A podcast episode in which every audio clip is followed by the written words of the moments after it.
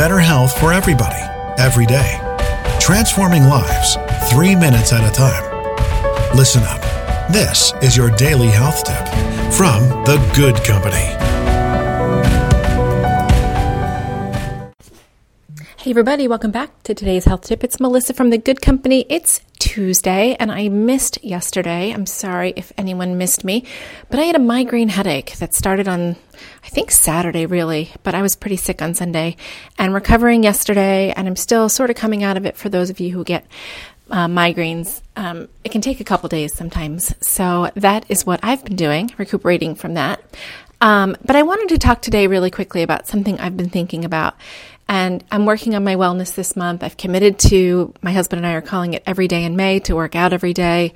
And I couldn't when I had a migraine, but I'm going to let myself go because that was extreme.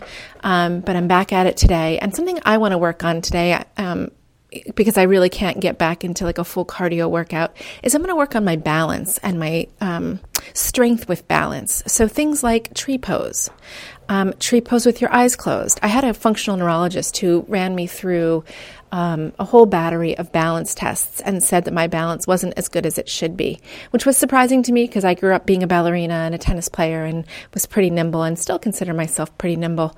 But um, realizing that it's a place that I can grow, a place that I can work on. Um, what better time than now? So today I'm going to do some tree poses with my eyes open and closed. I'm going to stand um, stand tall, plant both feet, and try to raise your right leg so that your knee comes up until your thigh is parallel with the ground. And then try to close your eyes. That one's tough for me.